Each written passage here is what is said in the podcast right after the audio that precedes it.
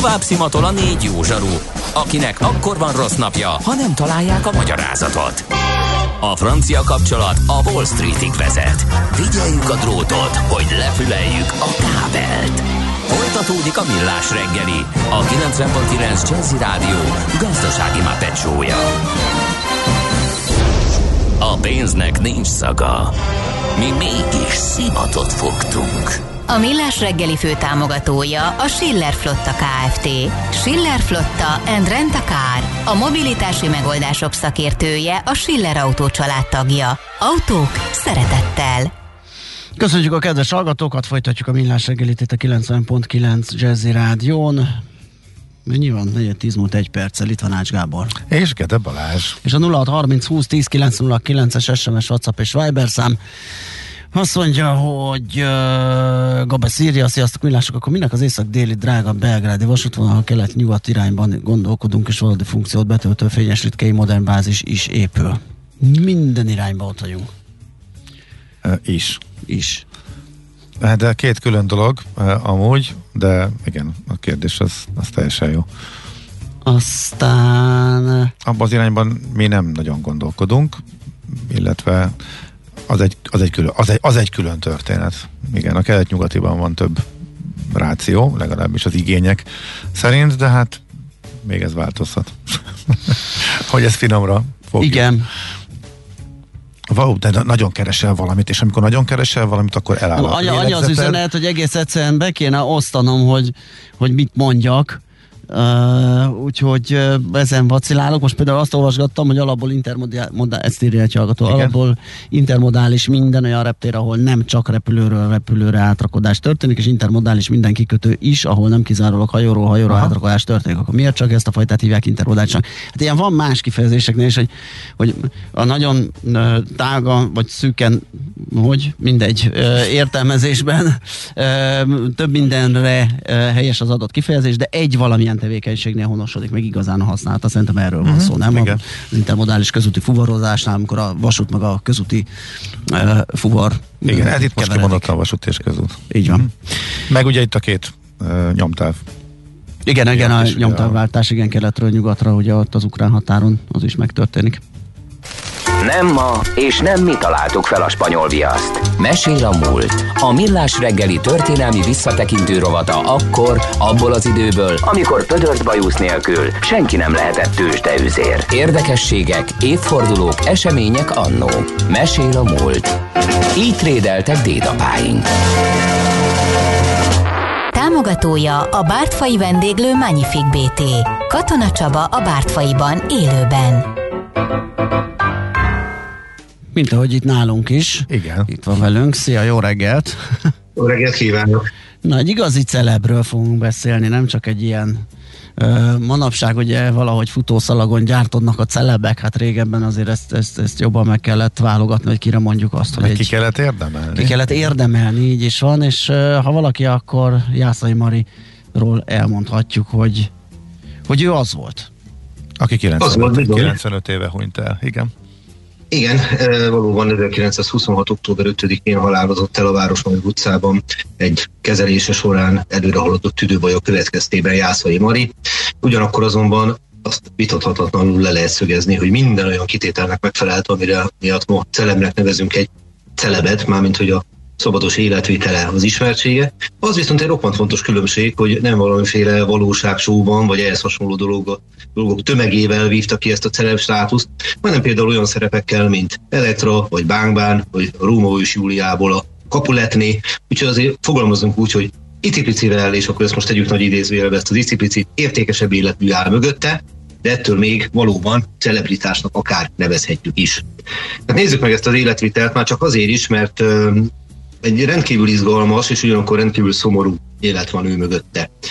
Fennmaradtak a emlékiratai, ezt nagyon-nagyon jó szívvel ajánlom mindenkinek, aki egy picit is érdeklődik. Egyrészt a lélektan iránt, másrészt a színi történet iránt, harmadrészt egyáltalán Magyarország története iránt, mert hogy a idős színésznő, aki már leszámolt minden olyan dologgal, amit úgy hívnak, hogy illúzió, kíméletlen őszinteséggel ír mind magáról, mind kortársairól, sőt volt olyan kritikusan ennek az emlékiratnak, aki azt írta, hogy tulajdonképpen ő már úgy írt, hogy mindenki gyűlölt.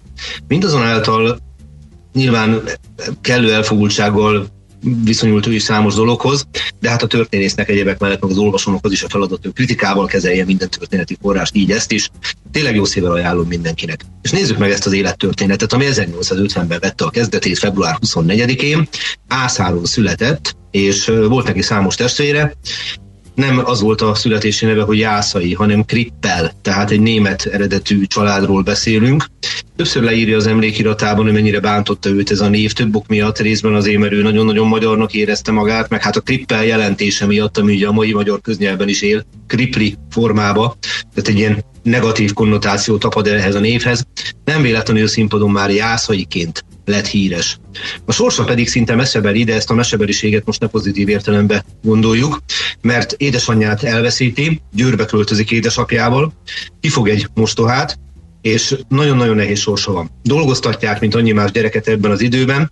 Az édesapa, akinek hát Jászai leírása szerint meglehetősen érdekes fogalmai voltak az igazságról és az erkölcsről, a gyerekeit így az akkor 5-6-7-8 éves Jászai Marit is vizes kötéllel verte mondná, hogy ezzel tudja a jó magaviseletre és tisztességre nevelni.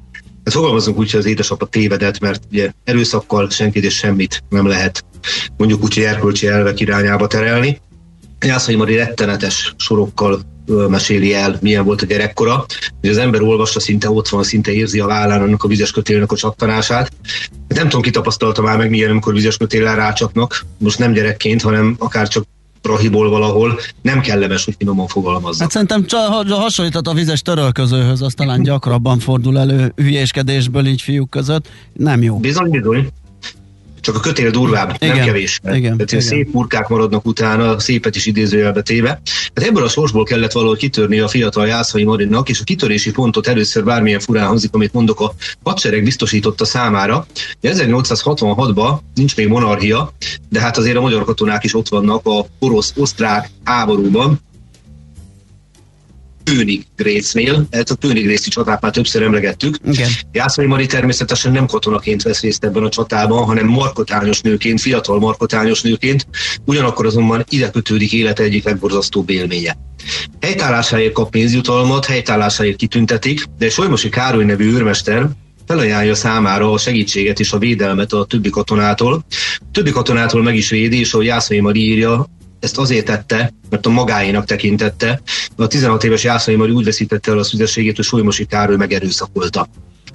És uh, megint csak kíméletlen őszinteséggel írja le ennek a részleteit az emlékirataiba. Tehát ahogy nem akarom most itt ezt tényleg elmondani, de ahogy írja csak a végén azt, hogy még most is hallom a sikolyomat abban a borzalmas éjszakában, abban nagyon sok minden benne van, és aztán oda még egy cinikus félmondatot, hogy ez volt az én nász éjszakám. Fú.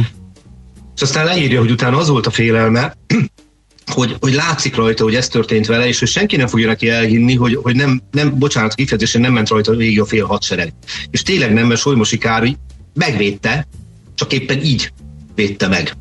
Hát innen kellett kitörnie Jászai Marinak, szerencsére ki is tört. Ez pedig két dolognak volt köszönhető, a színészi tehetségének és a mérhetetlen tanulási vágyának. Tehát az az éleseszű, okos lány, ez mindent elkövetett, hogy pallérozza a tudását, és aztán a Königréci rettenetes évek után, vagy a rettenetes eset után szerencsére a színpadon talált magára, és hát ahogy azt illik férhez is ment. Nevezetesen nem máshoz, mint a nála jó tíz évvel idősebb Kassai Vidorhoz, aki a korszak egyik legismertebb színésze volt, csak zárójelbe jegyzem meg, hogy Kassai Vidor visszaemlékezéseit is érdemes olvasni.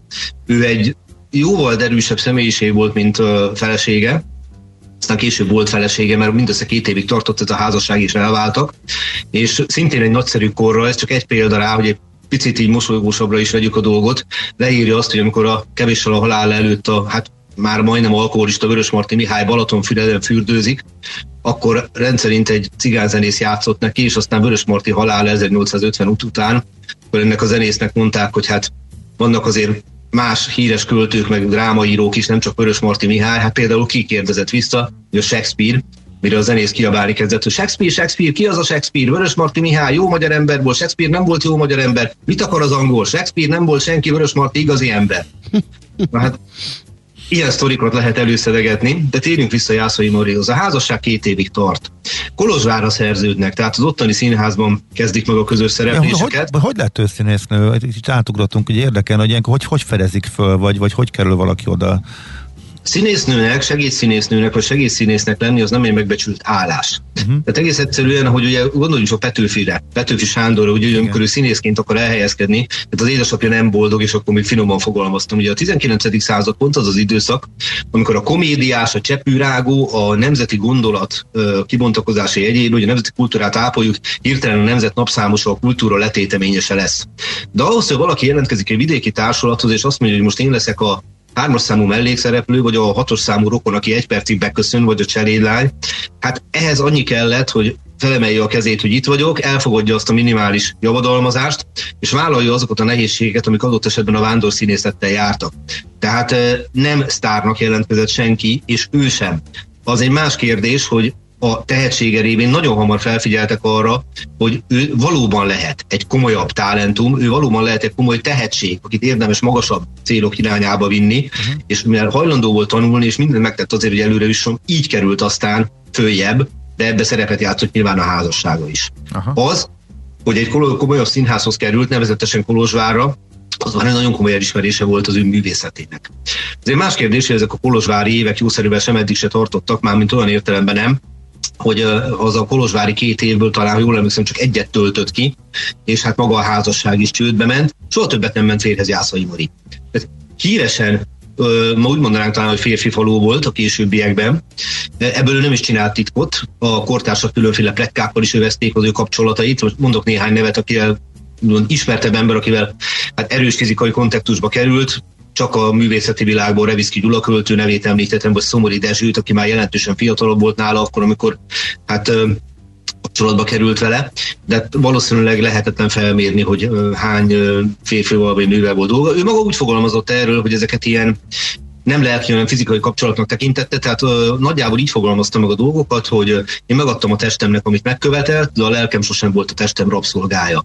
Ha valaki méltatlanna vált arra, hogy velem legyen, szakítottam vele, férjes asszonytól a férjes sose csábítottam el. Ez egy elég öntudatos dolog. És ö, érdemes abba is belemenni egyébként, hogy miután Kolozsvárról a, Víg színhá, a, a Nemzeti Színházhoz szerződik, gyakorlatilag haláláig a, Víg színház, a, a Nemzeti Színháznál dolgozik. A Víg Színház az azért csúszott be kétszer is így a nyelvem alá, mert egyetlen év erejéig 1900-1901-ben mégis a Víg Színházhoz szerződik, majd rögtön visszamegy a Nemzeti Színházhoz, és lényegében haláláig. Tehát egy fél évszázadon át, több mint fél évszázadon át szolgálja a Nemzeti Színházat, és minden létező híres szerepet elvisz. Hát ő volt a színpadra dolgozott ember tragédiája első évája. De eljátsza Elektrát, eljátszott Desdemónát, tehát mindenkit, aki elképzelhető, Antigónét, és nem véletlenül mondtam, hogy az ő életműve az, az nem egy VV vagy egy BB, hanem egészen másról beszélünk. Tehát páratlan tehetségét a világirodalom és a magyar irodalom a legremekebb női szerepeiben tudja kibontakoztatni, és hogy haladunk előre az időben, hogy az idősebb szerepeket is ugyanilyen, ugyanilyen jól el tudja játszani.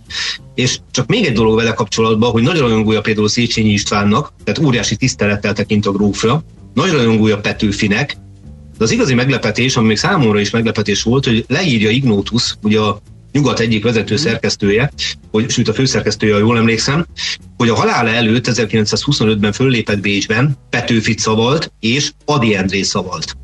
Hm. Na, ezt meg elsőre az ember nem gondolná egy 1850-ben született embertől, hogy megérti Adi modern dalainak az üzenetét, és de, hogy rá tudott arra jönni, meg tudta azt érezni, föl tudta ismerni, hogy Petőfi, aki egy szakadéknyi különbség választ, szakadékvállalkok választanak el Aditól, éppen úgy a magyar irodalom zsenie, mint Adi Endre, aki pedig már a 20. század brilliáns költője. Úgyhogy azt gondolom, hogy rendkívül intelligencia is dolgozott ebben a egyébként roppant cinikussá váló hölgyben, és hát félelmetes, hogyha az ember belenéz az emlékirataiba, hogy mi mindent írt le. Például, amikor azt írja, hogy a színésznő az nem csal és hazudik annyit, mint a polgárasszony. Ugyanis megkeresi a pénzét, és így nem hazudik a férjének. Ha nagyon kényelmetlen, hát akkor kidobhatja, Ráadásul botrány nem árt neki. És gondoljunk bele, hogy mi minden van e mögött. Hogy ugye a 19. században őket hogy kezelték. Amíg férhez nem megy, az édesapja státusza határozza meg a sorsát, aztán pedig a férjé, ugye? A színésznő nem.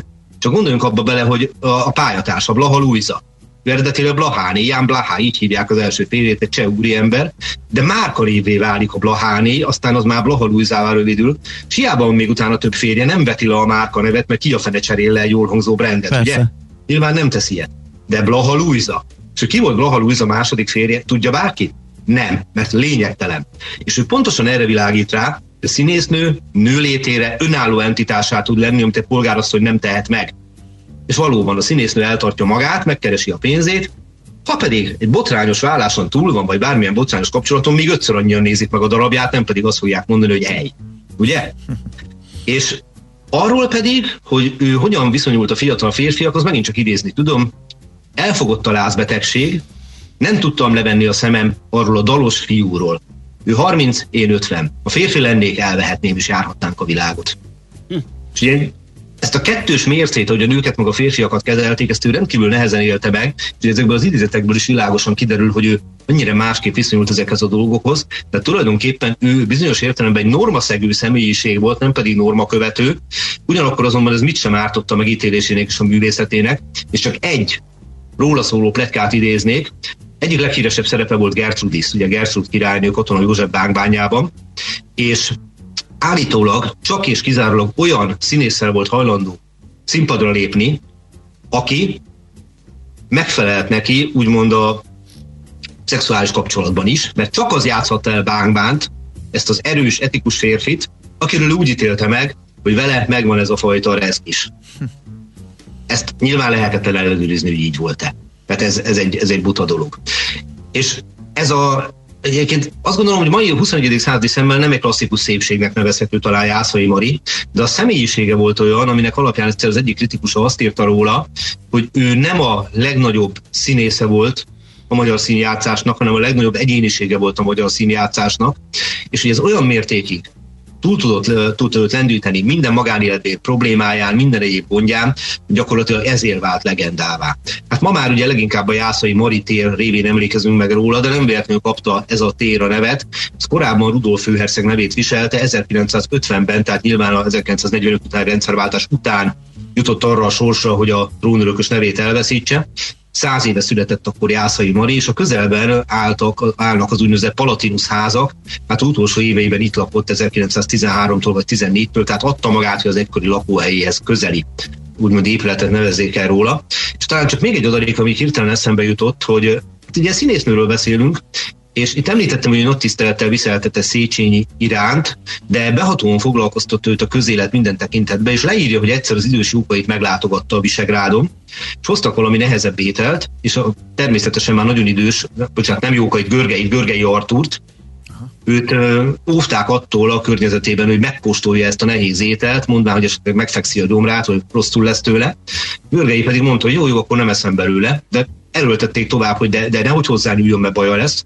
Mire a Görgei elmosolyodott, és csak annyit mondott, hogy kérem szépen, csak Kossuth apánk, és írja Jászai Menő, hogy mérhetetlen cinizmus volt Görgei hangjában, csak Kossuth apánk terjesztette el rólam azt, hogy én nem vagyok szófogadó.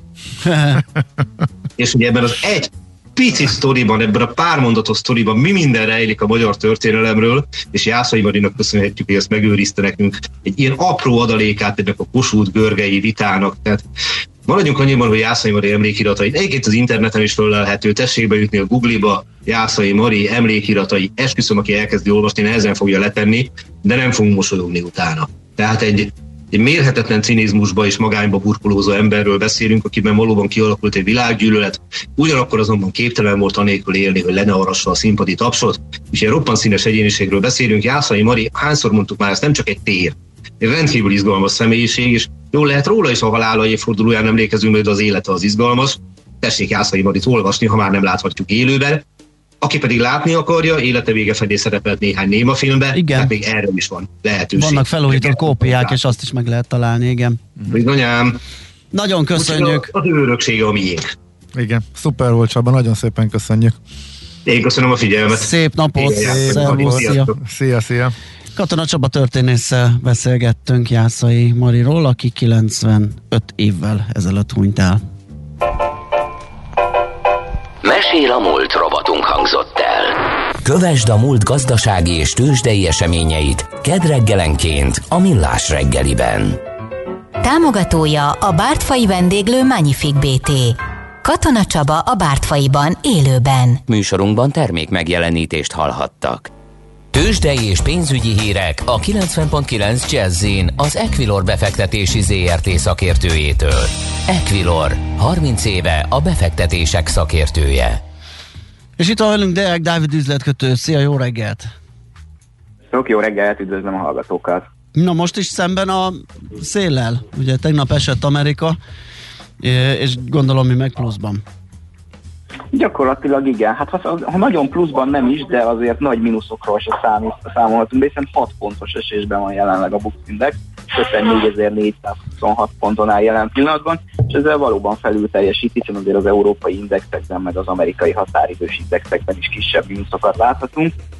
Egyébként nagy mozgást egyik blue chipünk sem mutat, viszont a forgalom azért meglehetősen magas.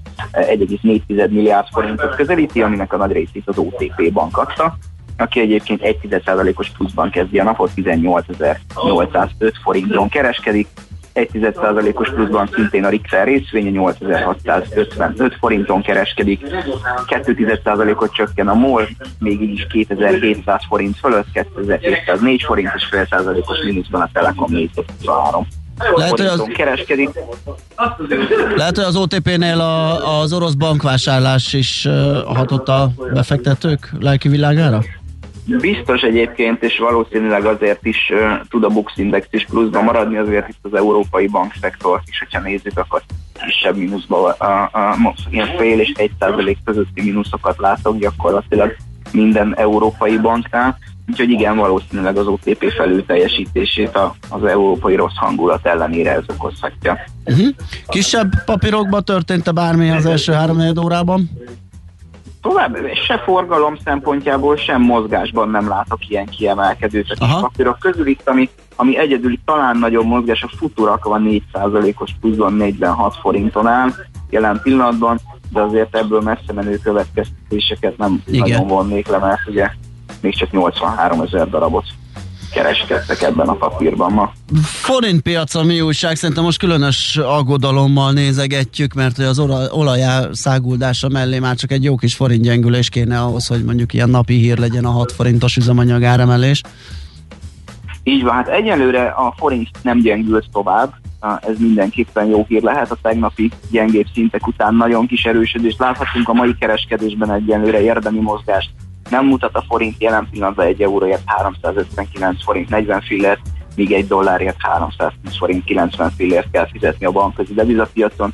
Nagyobb keresztekben némileg az angol font kezdett el gyengülni, és a dollár továbbra sem tudja megtörni erősödő trendjét, euró-dollár egy 15-60 jelen pillanatban, font dollár pedig egy 36 alatt egy 35-95. Oké, okay, Dávid, nagyon köszönjük a beszámolódat. Jó kereskedést, szép napot! Köszönöm, szép Szia. napot, sziasztok! Dák Dávid üzletkötővel beszélgettünk. Tőzsdei és pénzügyi híreket hallottak a 90.9 jazz az Equilor befektetési ZRT szakértőjétől. Equilor, 30 éve a befektetések szakértője. A szerencse fia vagy? Esetleg a szerencse lánya? Hogy kiderüljön, másra nincs szükséged, mint a helyes válaszra. Játék következik. A helyes megfejtés beküldők között minden nap kisorsolunk egy millás reggeli logóval ellátott bajnokpakkot. Az egyedi logóval rendelhető üzleti ajándékok szakértője a Csilikum jó voltából. Mai kérdésünk a következő.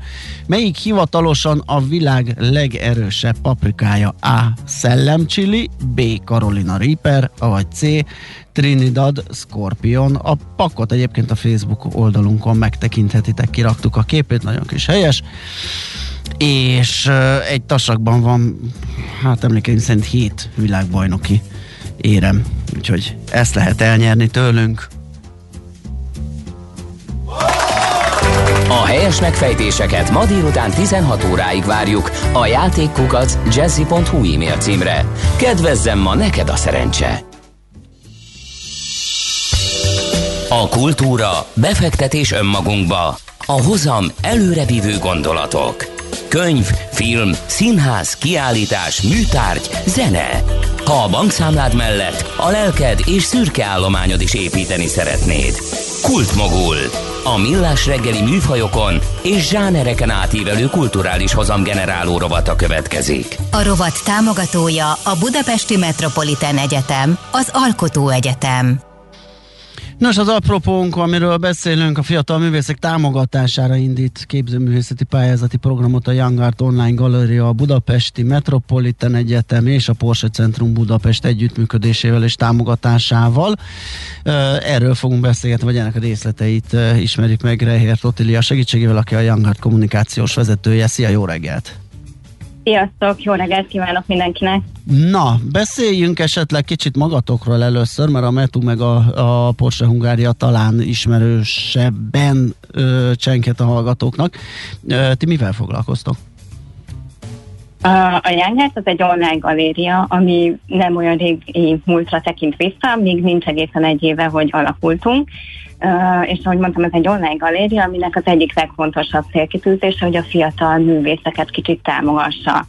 Uh, ez onnan ered, hogy a, az alapító és az ötletgazda uh, dr. Hatházi Bera, aki egyébként egy ügyvéd és műkedvelő, ő éve, évekkel ezelőtt elkezdett fiatal művészeket támogatni, uh, így külön-külön, összeismerkedett néhányukkal, beszélgetett, beszélgetett velük, és uh, felismerte azt, hogy mennyire nehéz uh, a fiatal művészeknek, hogyha valóban a művészettel akarnak foglalkozni, és alkotásból akarnak megélni. Ugye a legtöbbjüknek teljesen más főállása van, más kell dolgozniuk, sokszor éjszakai műszakot vállalnak, és azért nagyon-nagyon kevés idő marad az alkotásra, és itt beindul egy olyan ördögi kör, hogy nyilván hogy tud megélni egy művész az alkotásból, akkor, hogyha értékesíti a műveit, de hogyha nincs ideje az egyéb munkák mellett alkotni eleget, akkor ez nem tud megvalósulni. És uh, itt kezdett el kialakulni a gondolat, hogy uh, jó lenne erre egy, egy komplex megoldást találni. És akkor ti egyszerre tudtok felületet adni, bemutatni a, a műveket, és egyszerre egy ilyen értékesítési teret is működtettek ezáltal, gondolom. Így van, tehát ez egy ilyen kétoldalú dolog. Egyrészt nyilván a művészeknek akarunk segíteni um, azzal, hogy adunk egy felületet, ahol ők a műveiket értékesíthetik. Másrészt uh, pedig egy olyan platformot szeretnénk biztosítani a, a vásárlói közegnek, ahol könnyen elérhetőek a művek, és ahol um, most már nálunk akár közel ezer alkotás közül szobor, grafika, fotó um, és egyéb technikával készült művek között tudnak válogatni, és ezt a festményt kihagytam, és egy, egy ilyen nagy bázisból tudnak válogatni kedvükre, de valóban eredeti és egyedi alkotásokat tudnak ott vásárolni. Hogy, hogy lép be a képbe, ebbe a programba, ebbe a pályázatba a Metu és a Porsche? Uh, úgy lép be, hogy uh, ahogy mondtam, a legfontosabb célkitűzésünk az az, hogy a fiatal művészeket támogassuk, és ennek az, hogy platformot biztosítunk nekik, ez csak egy, egy eleme. Nyilván a platform az nagyon fontos, mert egy felület, ahol tudják értékesíteni a műveiket, de szeretnénk, hogyha uh, minél nagyobb ismertségre is tertehetnének általunk, tehát a, a támogatásunknak több pillére van, marketing és PR támogatást is nyújtunk, nyilván úgy, hogy akár egy-egy ilyen nagyobb kampányunkban ők is és a műveik is szerepelnek, de vannak olyan elemeink például, hogy, hogy van olyan, hogy hét művésze blokknálunk, hogy egy-egy művész minden héten kiemelünk, akikkel külön foglalkozunk, akiknek a műveit jobban bemutatjuk, hirdetésekkel, több emberhez eljuttatjuk, magukat a, a művészeket is bemutatjuk egy-egy interjú formába, és a harmadik lába a támogatásunknak pedig az, hogy anyagi jellegű támogatást is szeretnénk nekik nyújtani, és ez, ezeket ilyen pályázatok és programok formájában tesszük meg. Uh-huh. És, azt, azt olvastuk, hogy három kiemelt tehetség számára biztosít lehetőséget, hogy egy összeg anyagi támogatást ez a program, ez a pályázat. Ezt hogy kell uh-huh. elképzelni, hogy ez három mm, témának a nyertese kapja a díjakat, vagy egy kategóriában indulnak, és az első három helyezett, mit kell erről tudni? A mostani pályázat úgy épül fel, hogy ugye ezt, eh, ahogy mondtad is, a Metropolitan Egyetem és a Porsche Centrum Budapesttel közösen uh, hoztuk létre ezt a pályázatot, és három különböző díjat uh, fogunk itt kiosztani. Van egy olyan kategória, ami egy ilyen általánosabb képzőművészeti díj, itt azt nézzük, hogy a művészeknek az általános munkássága milyen, a Jángáton feltöltött munkáik alapján fog dönteni a zsűri, és uh, itt, itt egy ilyen általánosabb díjat hoztunk ki. A Forsénak lesz egy, vagy van egy külön uh, díja, ez az úton egy zöldebb világ felé uh, díj, és itt pedig kifejezetten olyan alkotásokat várunk, ami környezettudatosság, fenntarthatóság, uh, zöld világ témakörében érkeznek. Most itt lehet az is, hogy a téma lesz az adott művet, de lehet az is, hogy mondjuk anyaghasználatban um, ez fontos szempont volt, mondjuk újrahasznosított anyagokkal dolgoztak.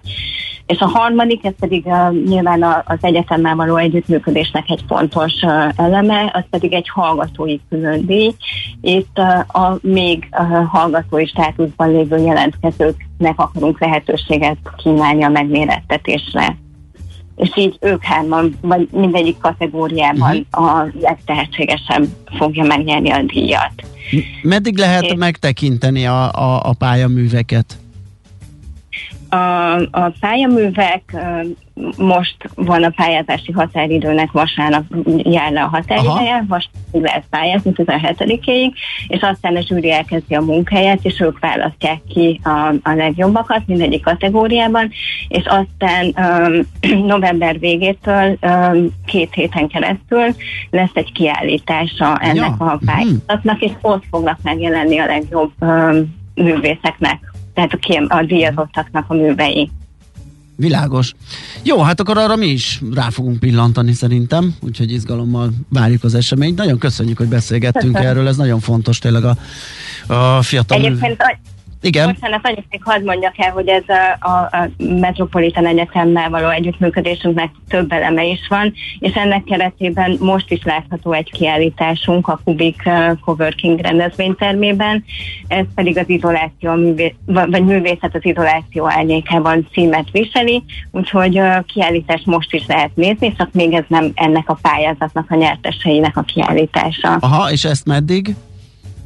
Ez 17 17-ig, igen. Igen. Még igen, a héten. Most Aha. Még Aha. a héten meg lehet nézni, igen.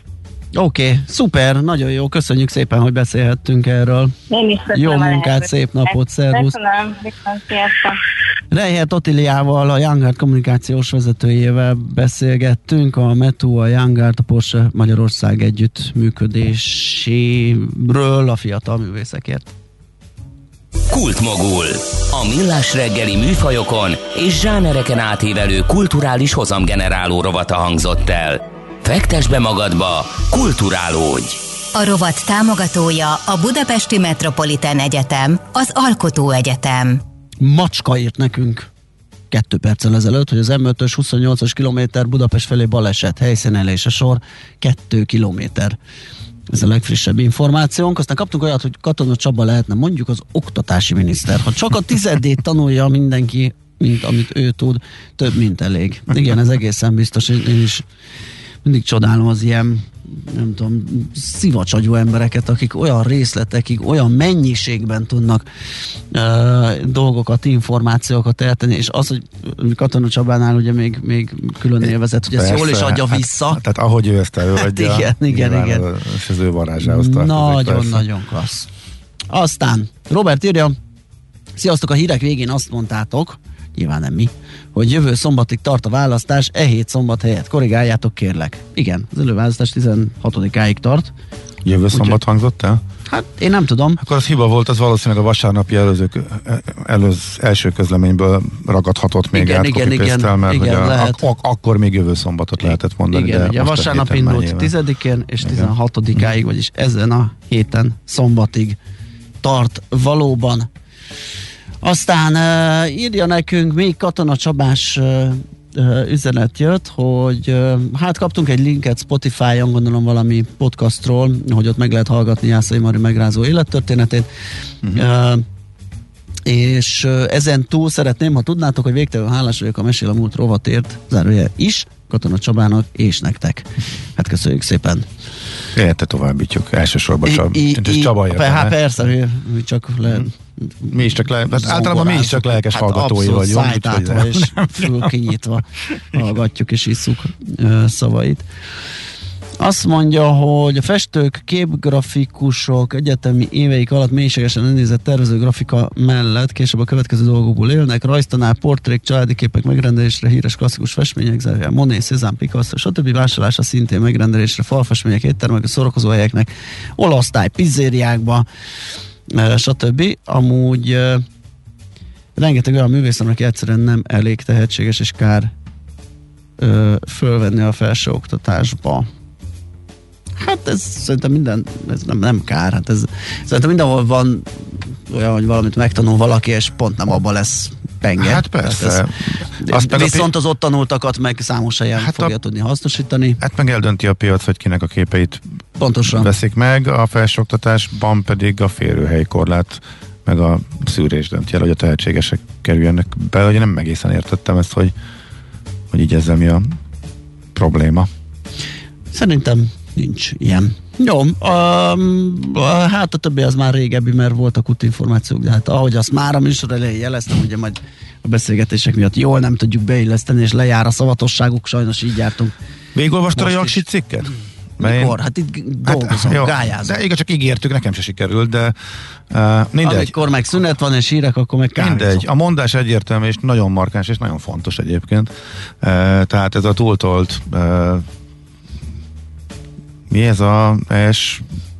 ESG? ESG hogy ez már ugye a befektetési bankok részéről is olyan szintre ment, hogy igazából a legjobb mutatókkal rendelkező cégek kiesnek a finanszírozott körből, és az, hogy az energiárak ennyire fölmennek, az szoros összefüggésben van azzal, hogy nem finanszírozzák azokat a cégeket, akik amúgy pénzi mutatók alapján jogosultak lennének rá, de meg elbuknak ezeken a szigorú kritériumokon, ami egyrészt környezetvédelem, uh-huh. társadalmi kérdések, szociális ügyek, stb. Ez megmagyarázható, de ez a rendszer így összességében mégsem mégsem e, jó, és e, ezt át kéne gondolni. De hát az érdekek más diktálnak, és e, igen, nagyobb biznisz van a bankoknak, másoknak a, a finanszírozásában is. Ellenben a világ számára ez így összességében baromira káros, hogy az energiárak részben emiatt duplázottak mondjuk az elmúlt időszakban. Na szóval érdemes elolvasni, tehát a Telexem van, ugye? Telexem igen, igen, így van, így van. Jó, ennyi fér bele, nagyon köszönjük a megtisztelő figyelmet, eh, holnap majd megint lesz millás reggeli, természetesen fél héttől mm. Bocsánat, csak egy mondat, hogy pont ezek a nagy cégek valóban sok környezetvédelmi beruházást uh, hajtak. Nyilván kényszerből, meg nyilván van benne greenwashing, amit a, a hallgató is írt, de pont ezeket állítják le elsőképpen, hogyha nem kapnak finanszírozást és ez is igazából káros. Tehát nagyon sokrétű problémáról van szó. Mondom, ennyi fért bele, köszönjük a megtisztelő Akkor figyelmet. szeretnék hozzátenni. Hogy viszont hallásra, ugye? Pontosan. jó van. Sőt, jön a hírek és egy csomó más jó program, mint a 90.9 Jazzin. Szép napot, sziasztok!